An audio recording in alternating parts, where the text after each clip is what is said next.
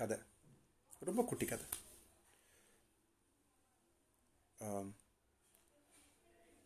கடவுள் இறங்கி வந்து முதல்ல ஒரு மனிதரை பார்க்குறார்.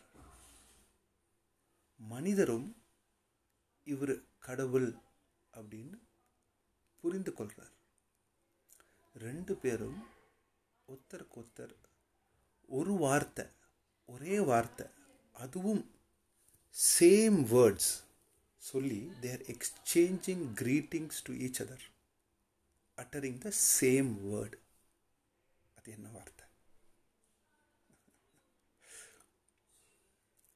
the human is seeing the god and telling my creator. And the god is seeing the human and telling the same word my creator.